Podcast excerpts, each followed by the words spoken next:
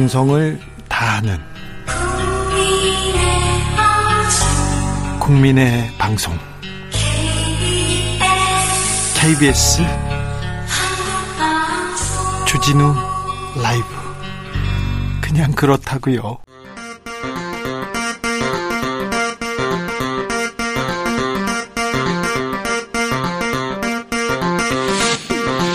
주진우 라이브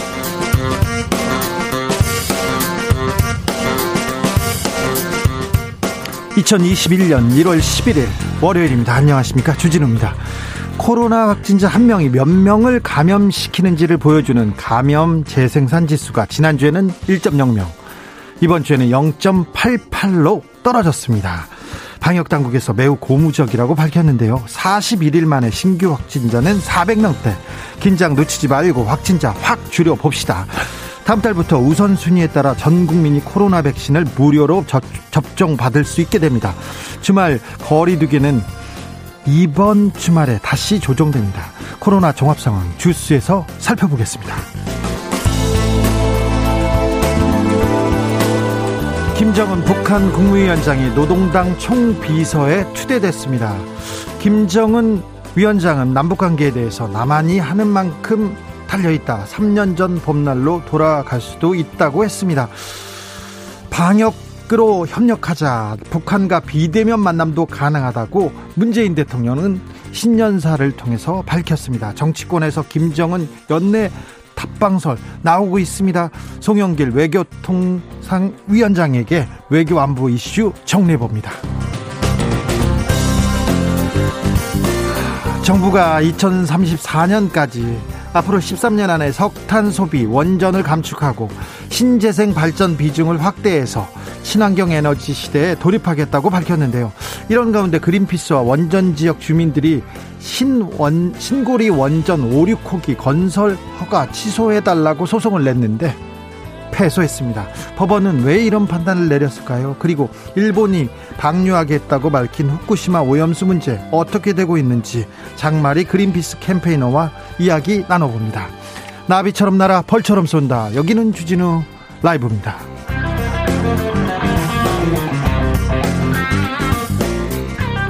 오늘도 자중자의 겸손하고 진정성 있게 여러분과 함께 하겠습니다. 송영길 외교통일위원장이죠. 외교통일. 아, 1월에 1월 11일입니다. 벌써 1월도 열흘이 훅 지나갔습니다. 다시 한 주가 시작됐는데 힘차게 잘 보내고 계시죠? 작심 3일 됐다. 아우, 이번 해도 망했다. 이렇게 얘기하는 분들 저 있어요. 봤어요. 그런데 자, 1월 11일이니까 오늘부터 다시 힘차게 뛰어보자고요. 자, 날씨는 춥고요. 기온 기운도 안 나고 그래서 주진우 라이브가 소소한 이벤트 준비했습니다. 2021년은 아, 주진우 라이브에서 21 프로젝트 시작합니다. 오늘부터 21일 동안 매일 21명에게 프리미엄 비타민 음료 모바일 쿠폰 드립니다. 지금 에너지가 좀 떨어졌다, 기운 딸린다 이런 분들 있지 않습니까? 그러면 이쪽으로 오세요. 비타민 음료 먹고 싶다. 그런 분들도 이쪽으로 오세요. 할 일 없지 않습니까? 그러면 얼른 오세요. 환영합니다. 샵 9730 짧은 문자 50원, 긴 문자 100원입니다. 콩으로 보내시면 무료입니다. 그러면 주진우 라이브에서 따뜻하게 따뜻하게 환영해 드리겠습니다. 그럼 주진우 라이브 시작하겠습니다.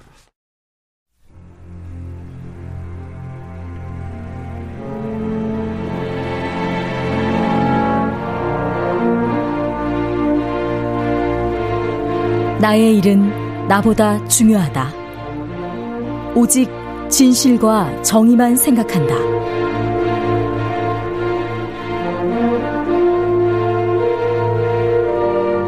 탐사 보도 기자 외길 인생 20년. 주진우 기자와 오늘도 함께 흔들림 없이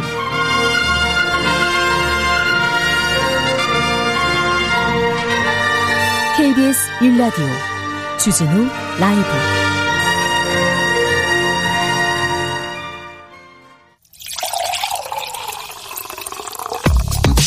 진짜 중요한 뉴스만 쭉 뽑아냈습니다. 줄 라이브가 뽑은 오늘의 뉴스 주스. 시사인 김은지 기자 어서 오세요. 네, 안녕하세요. 오늘은 은지 오겹 안 했어요. 네. 자, 코로나 확진자 현황부터 볼까요? 네, 오전 0시, 아, 오늘 0시 기준으로 발표된 코로나19 신규 확진자가 앞서 말씀해 주신 것처럼 줄었습니다. 451명인데요. 400명대입니다. 네, 그렇죠. 이것은 400명대 신규 확진자가 발생한 것은 지난해 12월 1일 이후에 41일 만이라고 하는데요. 이처럼 확진자 수가 대폭 줄어든 데는 휴일 검사 건수가 감소한 영향이 있어 보이기 때문에 아직은 안심하긴 이르다 이렇게 평가되고 있습니다. 그래도 계속해서 1000명 밑으로 잘, 잘 막고 있습니다. 사회적 거리 두기 효과를 보고 있습니다.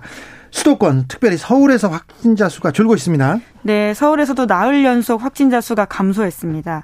지난 7일부터 200명, 200명대인데요. 오늘은 100, 41명입니다. 네. 한파 영향으로 검사 건수가 준 것도 사실이긴 한데요. 서울시 방역 통제관 관계자 쪽에 있어 하는 말로는 한파 주말 영향으로 검사 건수가 확실히 줄었다라고 하지만 아까 말씀하신 감염 재생산 지수가 작년 연말 서울에서는 0.93이었는데 지난주에 0.74로 줄었다라고 합니다. 네. 그렇기 때문에 사회적 거리두기 효과가 있었다라고 판단한다고 밝혔습니다. 예. 의미가 있습니다. 그런데요, 예배당, 기도원, 여기에서 집단 감염 이어지고 있습니다. 어떤 데에서는 또 검사를 안 받는다고 도망가는 그런 아, 기도원도 있다고 하는데요. 집단 감염 소식이 이어지고 있어요? 네, 진주에서 발생한 일인데요. 한 국제기도원에서 29명이 집단 감염됐다라고 합니다. 이 기도원은 수차례 대면 예배를 강행했다라고 하는데 진주시는 이에 따라서 지난해 12월 30일 과태료 처분까지 했지만 여전히 이 기도원에서 20명 넘게 대면 예배가 강행됐다 라고 하고요. 심지어 지난 5일에는 경찰까지 나서서 강제 해산을 했다라고 합니다. 그래도 모여서 예배를 하고 기도를 해야 된답니까? 네, 이제 그러다 보니까 코로나19가 이제 확산된 것으로 나오고 있는데요. 현재 전체를 대상으로 전수검사를 하려고 하는데 이 또한 순조롭지 않다라고 합니다. 신도들 중에서는 방문을 부인하거나 전화기를 아예 꺼놓고 있는 사람들이 있다라고 하는데요. 전체를 위해서라도 빨리 조사를 받고 이 검사 결과를 공유해야 될 것으로 보이고요. 예. 때문에 현재 진주시는 사회적 거리두기 2.5단계로 올라갔다라고 합니다. 네. 지금 전화 끄고 방역에 협조하고 도망갔다가 도망간 분들 있지 않습니까? 나중에 구상권 청구하면 엄청나게 많은 돈을 물어줄 수도 있다는 거. 그리고 본인의 행위가 다른 사람들한테 엄청난 피해를 입힐 수도 있다는 것 명심하셔야 됩니다. 아, 그런 사례 저희가 모아서 또 말씀드리겠습니다. 일본은 확진자 수가 어, 폭 폭발적입니다. 그런데 변이 바이러스도 발견됐다고요? 네, 그렇습니다. 영국이나 남아프리카 공화국에서 이미 코로나19 변이 바이러스 발견됐다라고 소식 전해드린 바가 있는데요. 네. 이와는 또 다른 바이러스라고 합니다. 네. NHK 보도인데 브라질에서 입국한 4명이 코로나19 양성 판정을 받았다라고 하고요. 이들의 검체를 분석한 결과 새로운 변이 바이러스였다라고 합니다. 최근에 일본은 하루에 코로나19 확진자가 7천 명대라고 하는데요. 10일에는 좀 줄어서 6천 명대라고 하지만요. 여전히 누적 확진자가 29만 명대. 예, 가깝습니다. 줄어서 6천 명대이랍니다. 줄어서. 예, 하루에 나오는 숫자입니다. 7천 명대가 계속 나오곤 있습니다. 아, 오늘 문재인 대통령 신년사가 있었습니다. 코로나 백신 전 국민에게 무료로 접종하겠다고 밝혔습니다. 네, 우선순위에 따라서 순서대로 전 국민이 무료로 접종받을 수 있게 하겠다라고 밝힌 건데요. 네. 다음 달부터 백신 접종이 시작될 것으로 보입니다. 정부는 글로벌 제약사로부터 5,600만 명분의 코로나19 백신을 확보했다라고 밝혔는데요. 2021년 신년 초부터 정치권을 뜨겁게 달궜던 전직 대통령 두 명에 대한 사면 이야기는 오늘 나오지 않았습니다. 없었습니다. 어, 제가 신년사를 들었는데요. 어, 정치나 개혁보다 민생에 그 방점을 찍는 게 보였습니다. 주거 문제에 대해서는 매우 송구하겠다고 했고요. 국민 생활을 계속 걱정하는 대통령의 마음을 전, 전하고 있었습니다. 회복 도약이란 단어도 많이 썼고 포용이라고 얘기를 했는데 코로나 위기 때문에 격차가 벌어지는 것은 맞겠다는 그런 생각이 계속 읽혔고요. 그러면서 백신 무료 접종도 나왔습니다. 네, 그리고 K라는 단어들을 좀 많이 썼던 것도 인상적이었습니다. 네. 오늘부터 제3차 재난지원금 지급됩니다. 네, 그렇습니다. 지난해 12월 24일 이후에 집합금지 또는 영업제한 대상이 됐던 소상공인을 대상으로 하는데요. 각각 300만 원, 200만 원을 받을 수가 있다라고 합니다. 예. 신청은 홈페이지를 통해서 버팀목 자금.kr 에서 할 수 있다라고 하는데요. 오전 중에 신청하면 당일 오후 안에 받을 수 있고요. 자정까지 신청하면 다음 날 오전 중으로 그러니까 신속하게 그 자금이 지급된다라고 합니다. 엄청 빠르네요. 네, 그렇습니다. 그리고 오늘은 예, 오늘이 11일인데요. 사업자 등록번호 끝자리 홀수 내일은 짝수인 소상공인이 신청할 수 있다고 하고요. 13일부터는 모두가 대상이라고 합니다. 자, 모두가 대상이라고 합니다. 자기가 그 대상이 되는지 살펴보십시오. 북한에선 8차 당대회가 열렸습니다. 네, 북한에서 최대 정치 행사라고 할 수 있는 게 예. 당대회인데요. 이번이 8차입니다. 그 전이 2016년 7차 당대회가 있었고요. 지난 5일에 열려서 어제로 엿새째 이어가고 있습니다. 북한의 당대회는 최고 정치 행사이기 때문에 굉장히 많은 관심을 받는데요. 네. 어제 김정은 국무위원장이 노동당 총비서로 추대되었고 승진이 예상됐던 김여정 제1부부장은 기존 직책에서도 빠졌습니다. 왜 그러는지는 잠시 후에 저희가 송영길 외통위원장한테 자세하게 물어보겠습니다.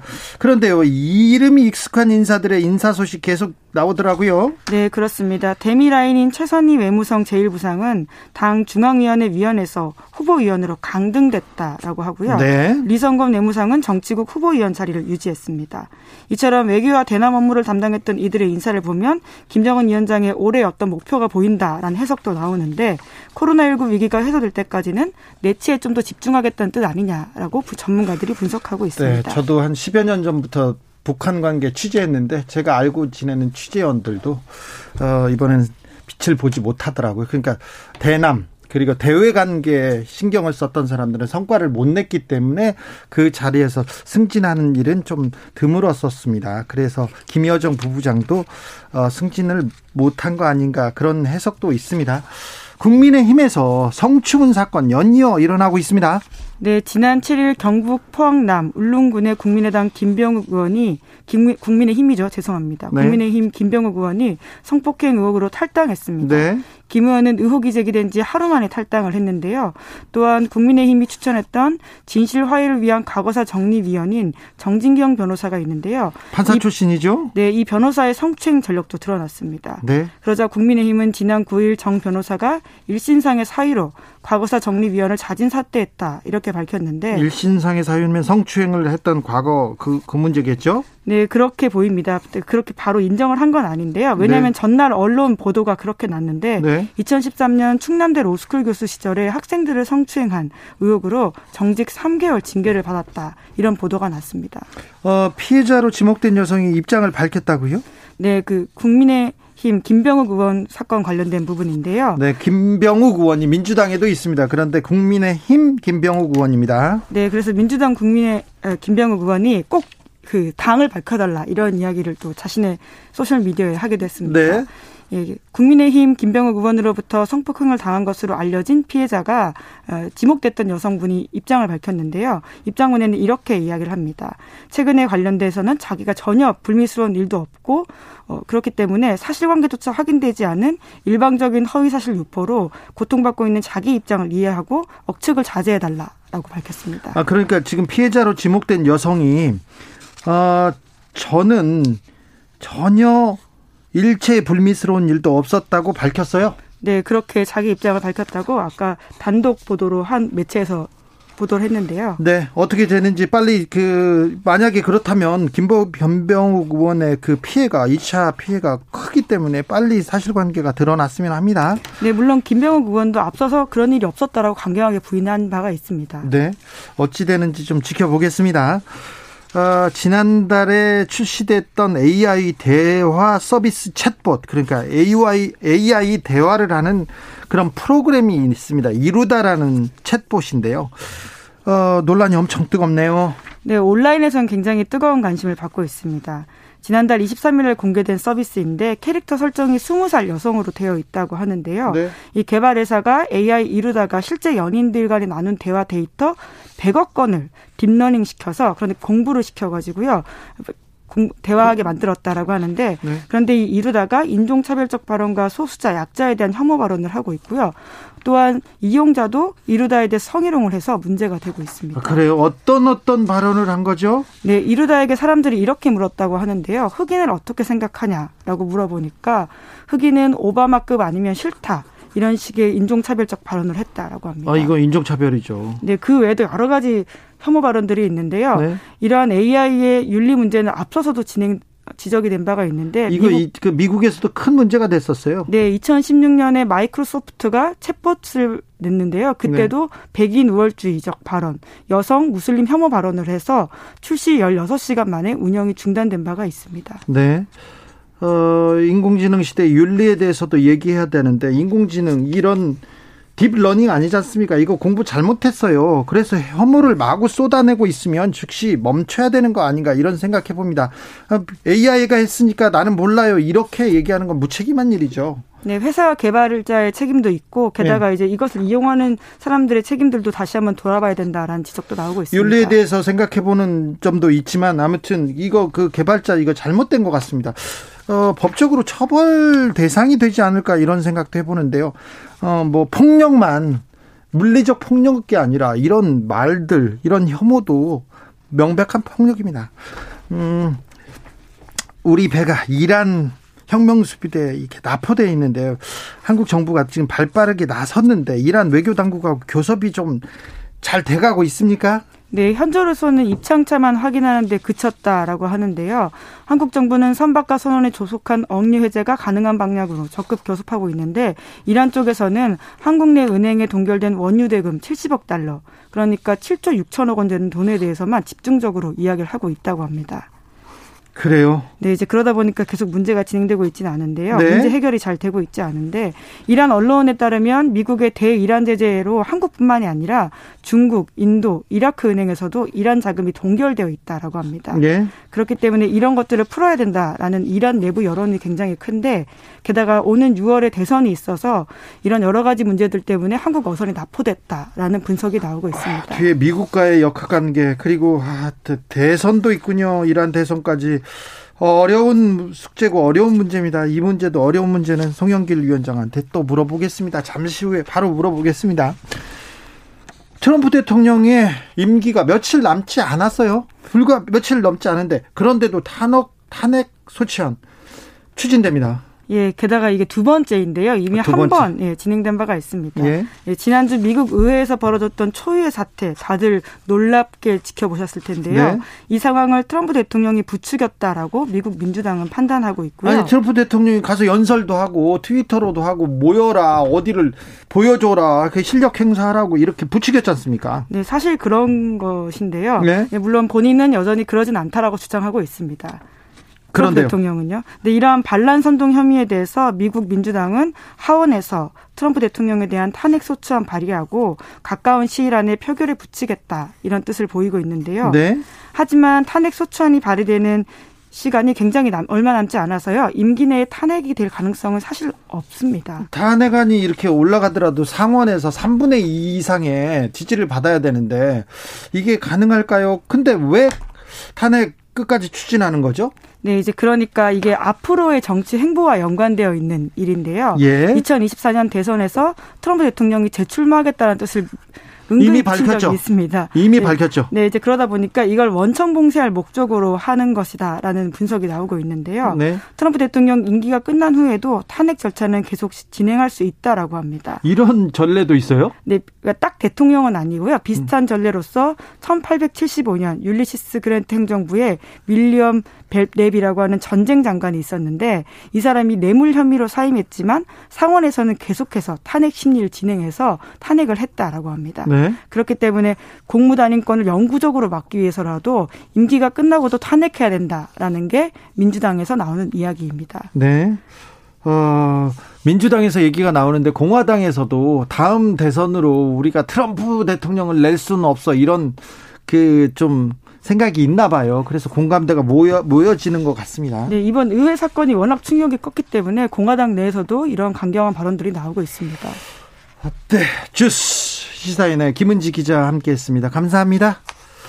7346님께서 아침 9시에 소상공인 버팀목 지원금 신청 했고요. 오후 2시에 입금 완료됐어요. 와, 벌써요. 아내가 쉬는 날 고기 사달라고 합니다. 아마 택시도 굶었는데 5일 에마 택시도 굶었는데 오일 갈아주고 그동안 못했던 이자 좀 내고 강아지 미용도 좀 시켜주고 잠시나마 사는 사람 사는 맛이 나겠습니다. 주진우 라이브 기사 기사님들이 매우 좋아합니다. 딱 부러지는 방송 사랑합니다. 얘기했습니다. 아 재난지원금이 바로 지금 처리돼서 조금 한숨 돌릴 수 있다는 그런 얘기였는데요. 네 힘내주세요. 3831님, 오전 9시에 신청해서 오후 2시 조금 넘어서 100만 원 입금되었어요. 정말 신속하네요. 요긴하게 쓰여질 것 같네요. 아, 네. 벌써 정말 신속하게 지원되고 있군요. 자기가 대상자인 사람들은 꼭 신청해서 찾아가십시오. 아, 그리고 이거는 공짜로 주는 게 아니라 지금까지 열심히 살아온 것, 열심히 세금 넣은 거에 대한 보답이기 때문에 조금이라도 위안을 받았으면 합니다. 3672님께서 트웨니언 프로젝트에 대해서 어, 이의를 제기하고 나섰습니다. 21번 정당 선거 운동하는 것 아닙니까? 이렇게 물어봤는데 내일부터 정치일 조사예요. 그리고 21, 네, 네. 21이라는 그룹을 좋아하기도 하고요. 그래서 네, 그냥 그렇다고요. 아, 맛있게 드시고요. 비타민 에너지, 활력 좋은데 아, 혹시 이상한 전화가 오면 무조건 그 얘기 하셔야 합니다. KBS 일라디오 매일 오후 5시 5분 주진우 라이브 이렇게 외치면 됩니다. 아, 이상한 전화 돈 빌려 쓰세요. 아니면 보이스피싱 와서 KBS 일라디오 주진우 라이브 5시 5분 이렇게 외치면 된다는 거 한 번 더 말씀드리겠습니다. 정치율 조사 기간은 아니 그런 것 때문에 그런 건 아니고요. 네. 범죄 예방에도 도움이 된, 됩니다. 주진우 라이브. 네. 교통정보 듣고 오겠습니다. 김한나 씨. 주진우 라이브.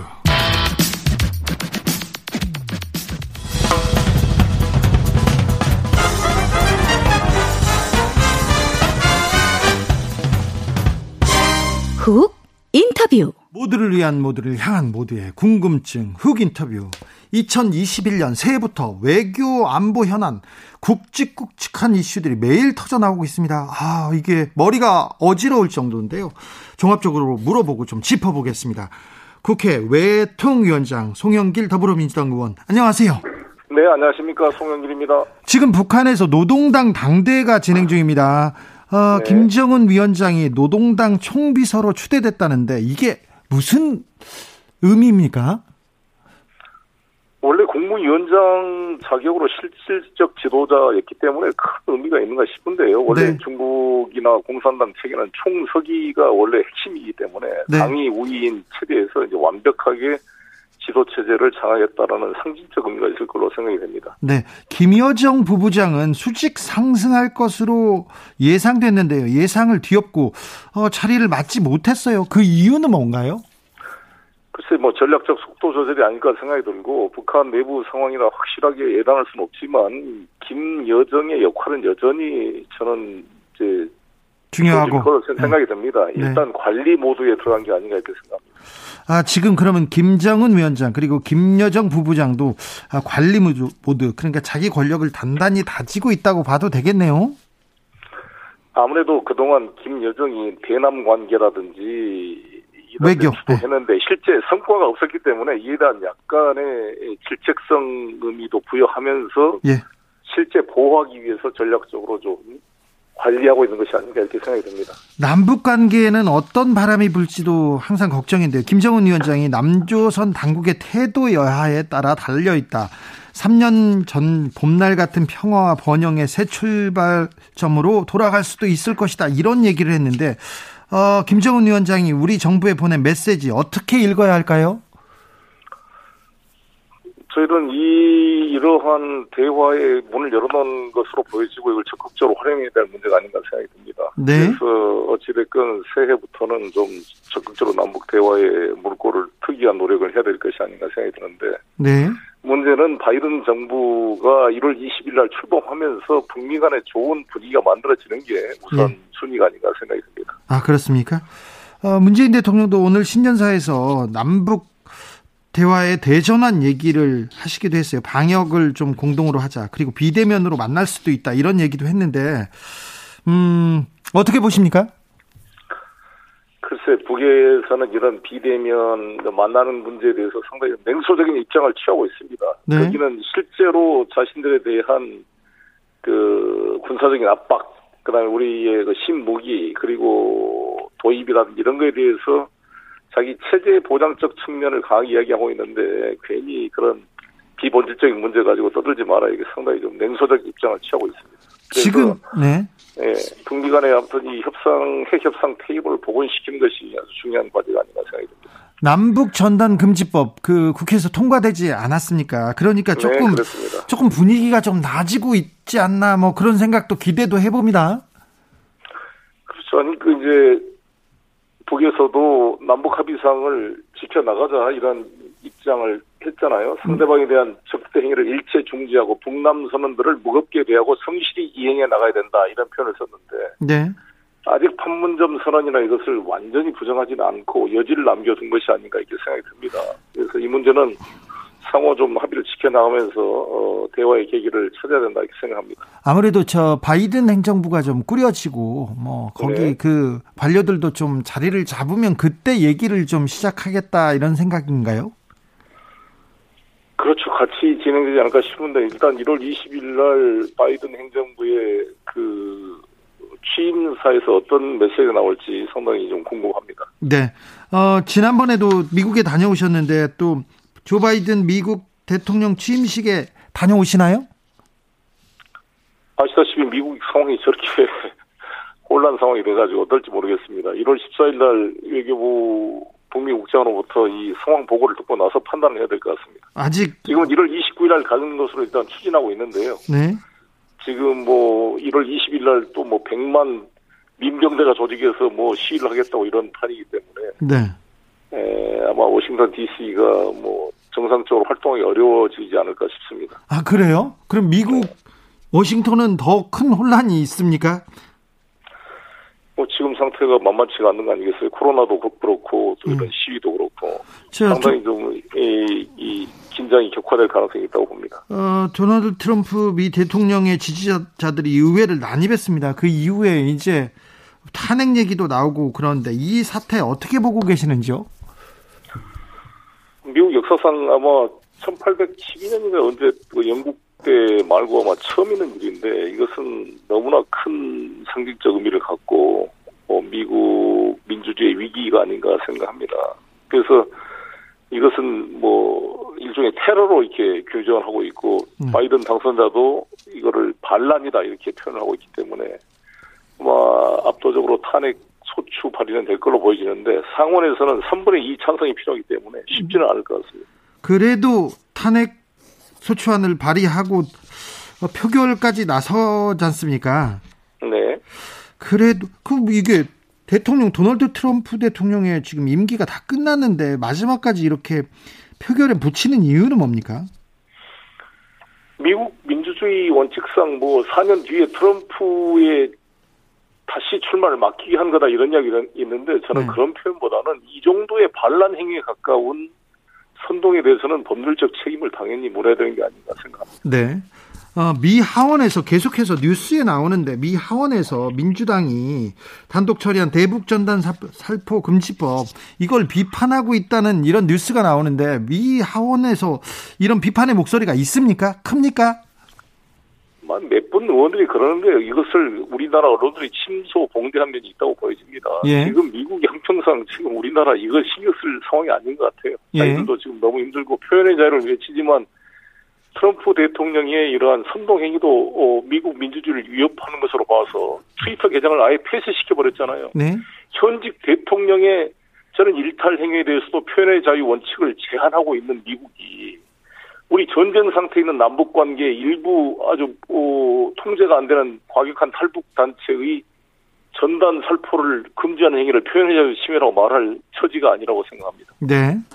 어, 지금 저기 트럼프 지지자들 이 시위 이것도 큰데 바이든 행정부에서 출범하자마자 남북 문제, 북미 문제 이런 걸 다루는 다루는 여지가 있을지 이 정도 그 한국 문제에 대해서 좀 주요하게 좀 다뤄줄 수 있을지 그것도 좀 걱정이 됩니다. 그런 면에서 이번에 지금 제 7기 사업 총괄에 대한 보고, 지금 8차 노동당대회에 김정은 위원장이 한 보고 내용을 보면은 이 핵 무력에 대한 강조가 많이 나오고 있습니다. 예. 이것을 방치하면 다탄도 미사일, 소령화, 핵 잠수함, 전술 핵 무기까지 개발하겠다라고 이렇게 계속 이 핵경제 병진 노선으로 복귀할 것 같은 그런 사실상 그런 내용들을 밝히고 있는 이유가 미국이 북한을 협상의 우선순위로 채택할 것을 이렇게 압박하는 의미가 있다고 생각이 듭니다. 저 미, 북한에서 핵 무력 과시하고 있습니다. 핵에 대해서 계속 얘기하고 있습니다. 그 정도 기술이나 능력이 있는지는 모르겠으나 그런데 북한이 저렇게 핵무장하는데 우리 정부는 아직도 대화 타령한다. 그러면서 보수 언론에서 또 집중 포화를 퍼붓고 있습니다. 이 부분은 어떻게 보십니까? 다른 방법이 있습니까? 이제 그것을 그 뭐 압력을 넣는다는 건데 아시다시피 지금 북한이 여섯 번 핵실험하는 과정에 네 번을 이명박 박근혜 정부 때 실험을 했거든요. 네. 그러니까 2006년도 노무현 정권 말기 때 에, 아무튼 방코델타 아시아 그 2,500만 불 이렇게 압류가 되고 9.19 비핵 합의가 안 되면서 2006년도에 최초 1차 핵실험을 했고 나머지 네 번의 핵실험은 이명박 박근혜 때 했고 마지막 핵실험 6차 핵실험이 문재인 정부 막 초기에 있었던 겁니다. 이걸 보더라도 이 핵, 핵 무장 강화는 오히려 대북 압력 정책이 강화됐을 때 더 악화됐고 그래도 대화 물꼬를 텄을 때는 그게 통제된 겁니다. 그리고 어찌됐건 싱가폴 회담 이후로 북한이 추가적인 핵실험을 하고 있지 않고 장거리 핵 미사일 발사 시험도 중단하고 있는 거 아니겠습니까? 네. 이것은 발전인데 만약에 이번에 북측에서 이렇게 발표한 대로 다탄 핵 미사일 전술 핵무기 핵 잠수함까지 발전시켰다 한다면 훨씬 더 위험한 상황이 되는 거죠. 그리고 저는 아쉬운 게 어찌됐건 싱가폴 회담에서 비핵화로 가겠다고 약속을 했고 핵 경제 병진 노선을 경제 집중 노선으로 전환하겠다고 이렇게 우리가 믿을 수는 없지만 표면상으로라도 핵 포기 선언을 분명히 했던 것인데 사실상 이번 신년사 이걸 봐서 핵, 핵 무력 강화를 통해 다시 핵경제 병진 노선으로 돌아가는 그런 모습을 보이고 있는 것은 안타까운 일이다. 이것이 바이든의 행정부의 북미 대화 협상 테이블을 끌어내기 위한 그 어떤 제스처로 보는 측면도 있고 실제로 핵 무장을 강화한 측면이 같이 존재할 텐데 어떻게 이것을 북한의 핵 무장 어, 노선을 다시 중단시킬 것인가라는 그런 지혜가 필요할 때다 이렇게 생각합니다. 바이든 행정부 출범에도 지금 트럼프가 훼손한 트럼프가 망쳐놓은 국제관계 또 회복하느라고 전력을 좀 기울일 테고요. 대북 문제는 우선순위로 가장 중요한 우선순위로 올라갈 가능성 별로 없는데 그러면요 내년 올 6월 올 적어도 한 6개월 정도는 그냥 기다려야 됩니까? 아니면 다른 돌파구를 만들어야 됩니까? 어떤 보관이 있습니까? 저는 바로 북미 정상회담 같은 의제가 되지 않는다 할지라도 이제 담당 이번에 웬디 셔먼 이제 국무부 부장관이 이란 핵 합의와 이 북핵 문제를 다뤄본 핵심적인 분이기 때문에 상당히 저는 북핵의 문제에 대한 그 관심이 클 거라고 보여집니다. 그리고 실제로 이걸 방치하게 되면 북한이 이제 다음 수순 SLBM 쏘는 거 아니겠습니까? 만약 핵 잠수함 개발이나 잠수함에서 발생하는 그런 SLBM이 대륙간 탄도미사일이요? 그, 그 실험에 그렇죠. 잠, 잠수함에서 발생하는 그 미사일이 성공하게 된다면 이것은 상당한 위협이죠.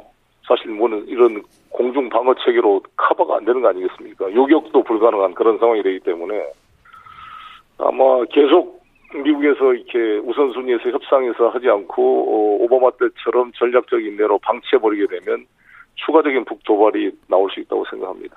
아, SLBM은 잠수함에서 발사하는 탄도 미사일을 말합니다. 자, 이란으로 조금 그 주제를 좀 옮겨 보면 이란 혁명 수비대가 한국 선박, 한국 케미오를 납포했는데요. 정부에서는 이 조짐을 알고도 정부에서 그 막지 못했다 이렇게 또 언론에서는 또 비난하고 있어요. 어, 이 문제가 어, 이 사건은 어떻게 봐야 됩니까? 무슨 일이 터지면 정부만 비난을 할 게 아니라 힘을 모아서 이것을 해결하려는 자세가 1차적으로 필요하다 보는데 네. 사실 이것은 미국 칠함대가 가도 커버 못할 수 있는 영역이잖아요. 바다라는 것은 이, 이 엄청나게 넓은 지역인데 네. 우리가 호르무즈 해협에 이미 긴장이 된 것은 이전부터 영국 배가 납치될 것도 알고 있는 것이고 다 주의하라고 하고 있는 것이지만 몇월 며칠 몇 시에 지금 이 한국 케미오가 납포될 것이다 이 정보를 우리가 어떻게 알 수가 있었겠습니까? 그것은 예. 그걸 알았다면 그건 마치 이란 혁명수비대 내비에 우리 무슨 스파이가 있지 않는 이상 알 수가 없는 거죠. 그러니까 네. 이제 이런 납포한 사건을 가지고 정부가 알았는데 못했다 이렇게 비난하는 것은 좀 어리석은 좀 억지 같은 이야기고요. 일단 이 상황을 어떻게 해결할 거냐가 중요하기 때문에 예, 이번에 좀 최종원 차관이 지금 테란에 가 있는데 예. 아마 화요일쯤 돌아올 것 같습니다.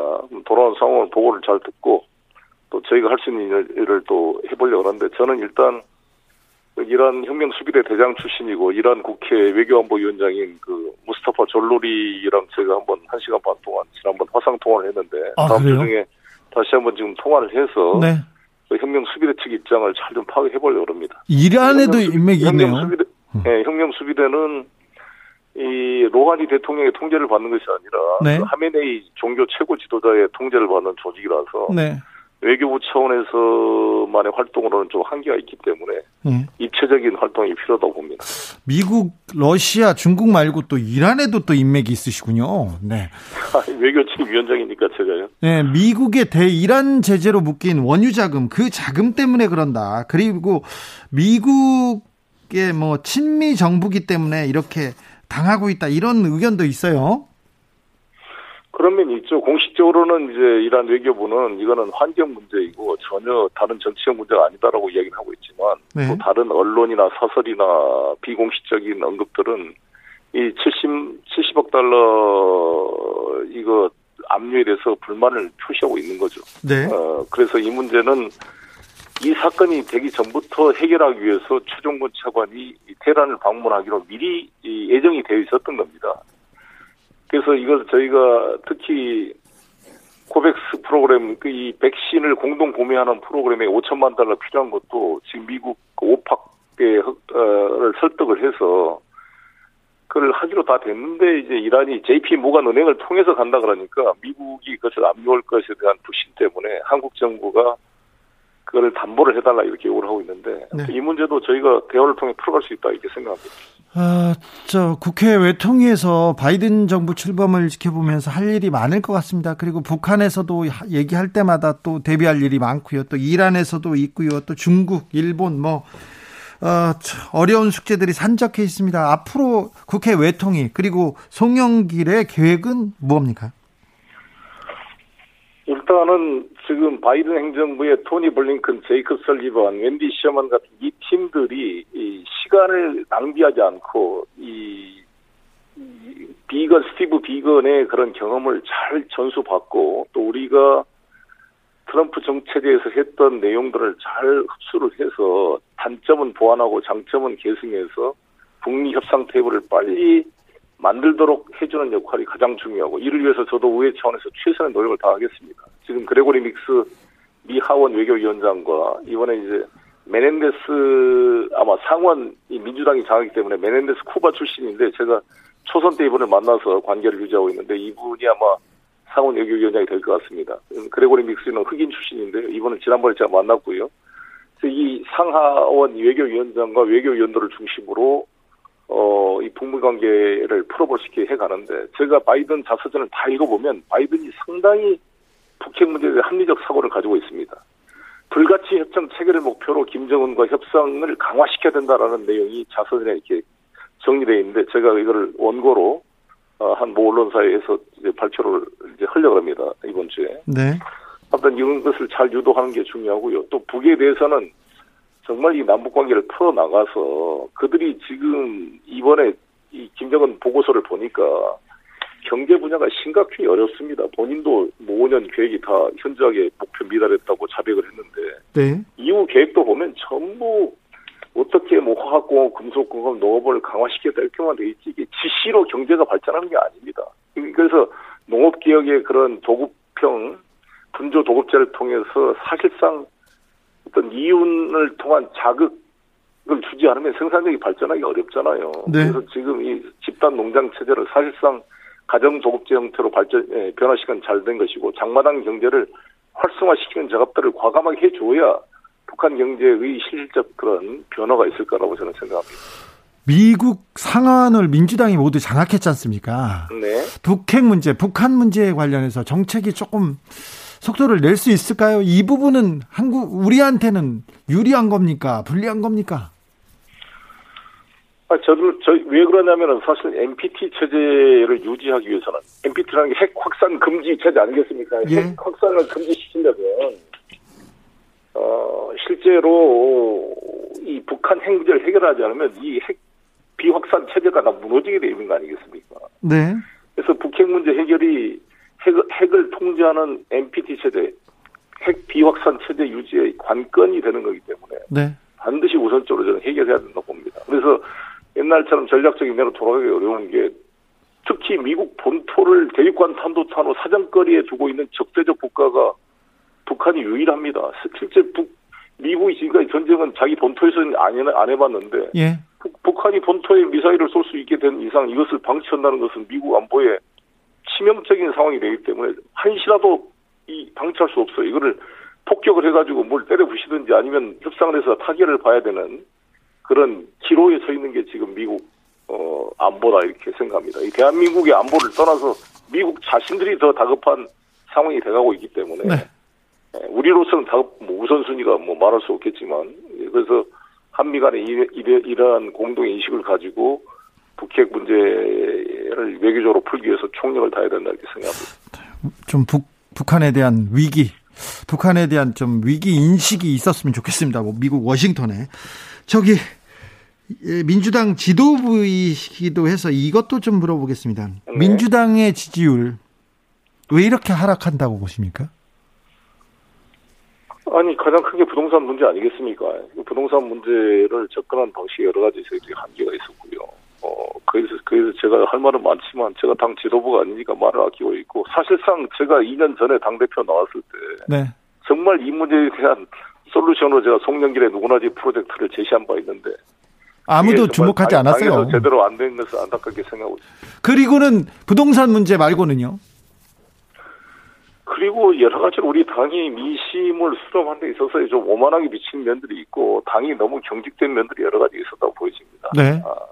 자 여기까지 들을까요? 국회 외통위원장 송영길 더불어민주당 의원이었습니다. 감사합니다. 네, 감사합니다.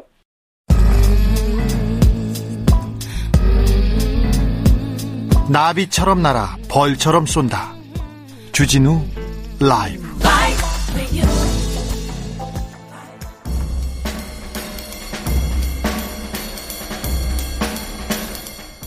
느낌 가는 대로 그냥 고른 뉴스 여의도 주필 안철수 단일화 믿고 버틸 것 김종인 오세훈 정진석의 경로 뉴스원 기사입니다. 어, 안철수와 합당, 안철수와 후보 단일화 여러 얘기가 나오는데요. 어, 안철수를 놓고 국민의힘에서 국민의당 대표를 놓고 엄청나게 어, 집안 싸움이 일어나고 있다는 보도입니다. 특별히 김종인 비대위원장이 매우 화가 났어요. 그래서 어, 조건부 서울시장 출마도를 편 오세훈 전 서울시장에 대해서는 제정신 아니라고 이렇게 얘기했고요. 그리고 또 어, 당대당 통합 같은 얘기는 있을 수 없는 이야기. 콩가루 같은 정당, 뭐 콩가루 집안 같은 정당. 그래서 어, 경로하고 그 험한 말을 쏟아내고 있습니다. 그러면서 왜 자꾸 왜 자꾸 안철수 대표를 끌어들이는지 이해할 수 없다고 하면서 결국 안철수 대표는 결국 본인으로 단일화 될 것으로 믿고 버틸 것이다. 버틸 것이다. 이렇게 얘기합니다. 그러나 민주당 국민의힘 안 대표 이렇게 3자 구도로 가더라도 우리가 후보 잘 내면 이길 수 있으니 더는 안 대표에게 대한 얘기 언급하지 말라 이렇게 얘기했습니다. 그래도 다른 중진 의원들이 어떻게 3자 대결에서 이기느냐 그래도 안 대표 모셔와야 되느냐 안, 않느냐 그렇게 해서 뒷말이 계속 꼬리를 물고 있습니다.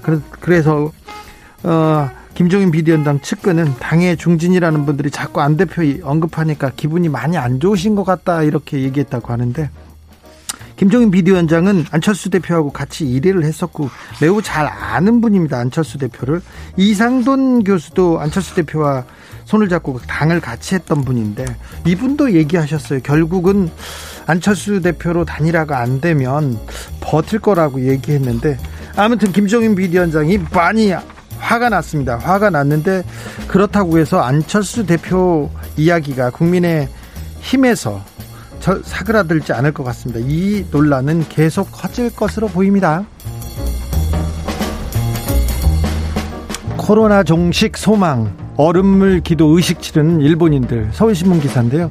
코로나 팬데믹 종식을 기원하는 마음으로 얼음물 기도에 나선 일본인들의 모습이 공개돼서 화제입니다. 원래 신년에는 100여 명이 100여 명이 전통 의상을 입고 얼음물에 몸을 담근데 어, 새 소망을 염원하는 그런 기원하는 행사로 사람들이 북적북적 했대요. 그런데 이번에는 남성 9명, 여성 3명, 총 12명이 12명이 그 얼음물에 들어가서 막 기도를 한답니다. 코로나 좀 없애주세요. 이렇게 없애주세요. 그런데 아, 거기 추운데 그리고 입김 막 나올 텐데 어우 저러다 또 감염되는데 걱정하는 사람들이 엄청나게 많더라고요.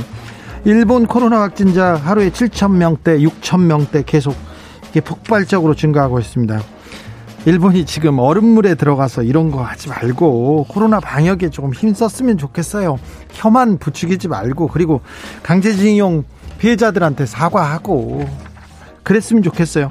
코로나 방역에 힘써줬으면 합니다. 일본도. 네.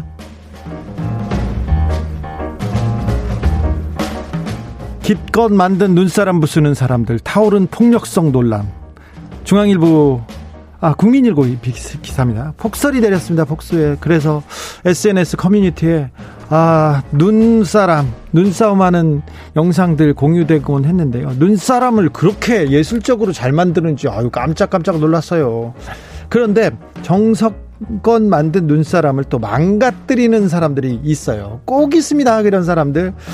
그래서 대구의 한 대학 앞에, 앞에 겨, 영화 겨울왕국의 주인공 엘사의 눈사람이 등장했는데 엄청나게 잘 만들어서 어, 주변에 환호를, 환호를 받았어요. 그런데 얼마 안 가서 이 눈사람이 한 남성의 주먹에 의해서 그냥 무참하, 무참히 망가지는 그런 모습이 CCTV를 통해서 이렇게 공개됐습니다. 많은 사람들이 속상해했는데요. 길이나 집 앞에서 기껏 만들어 놓은 눈사람, 지나가다 망가뜨린 사람, 비판하는 사람들이 좀 있습니다. 그렇죠. 비판받아 마땅하죠.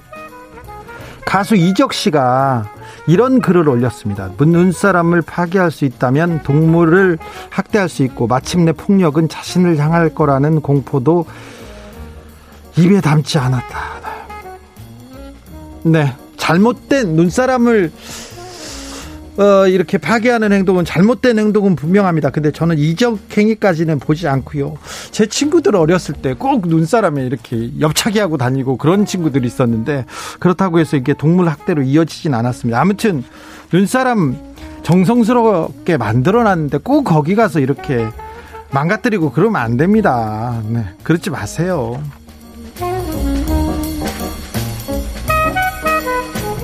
동물 학대 의심받던 택배 기사 속사정 공개 응원 본물 뉴스원 기사인데요.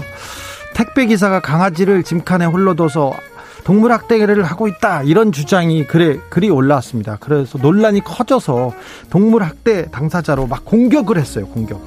그랬더니 이분이 반려견과 함께하는 택배 기사입니다. 이렇게 해명글을 올렸습니다.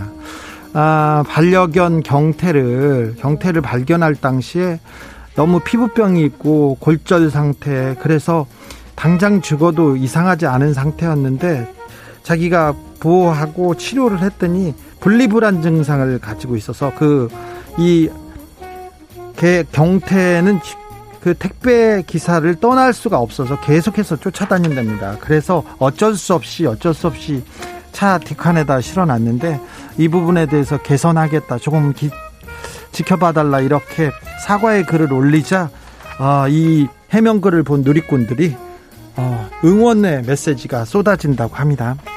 어, 동물 학대라고 지적받아서 얼마나 가슴이 아팠을까요? 그런데 오해가 풀려서 다행입니다. 경태랑 이 택배 기사님 아, 행복하게 잘 살았으면 좋겠습니다. 택배 기사님 이 혹한에도 피해 없었으면 좋겠고요. 그리고 또 마음 다치지 않았으면 합니다. 네.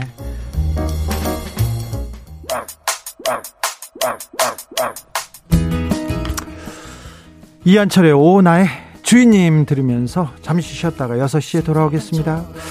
9772님께서는 지난주에 많은 많이 눈 많은 눈 왔을 때 누가 만들었는지 골목에 눈사람이 마스크를 쓰고 있더라고요. 마스크 쓴 눈사람 정말 많이 봤어요. 지난주 목요일 자가격리 끝났는데 주 기자님도 격리 중이셨죠. 저도 지난주 목요일에 자가격리 끝났습니다. 건강 조심하세요. 9772님. 제 걱정을 해주시는데 9772님 건강하시고 네 새해 복 많이 받기를 기원합니다. 저희가 선물도 보내드릴게요.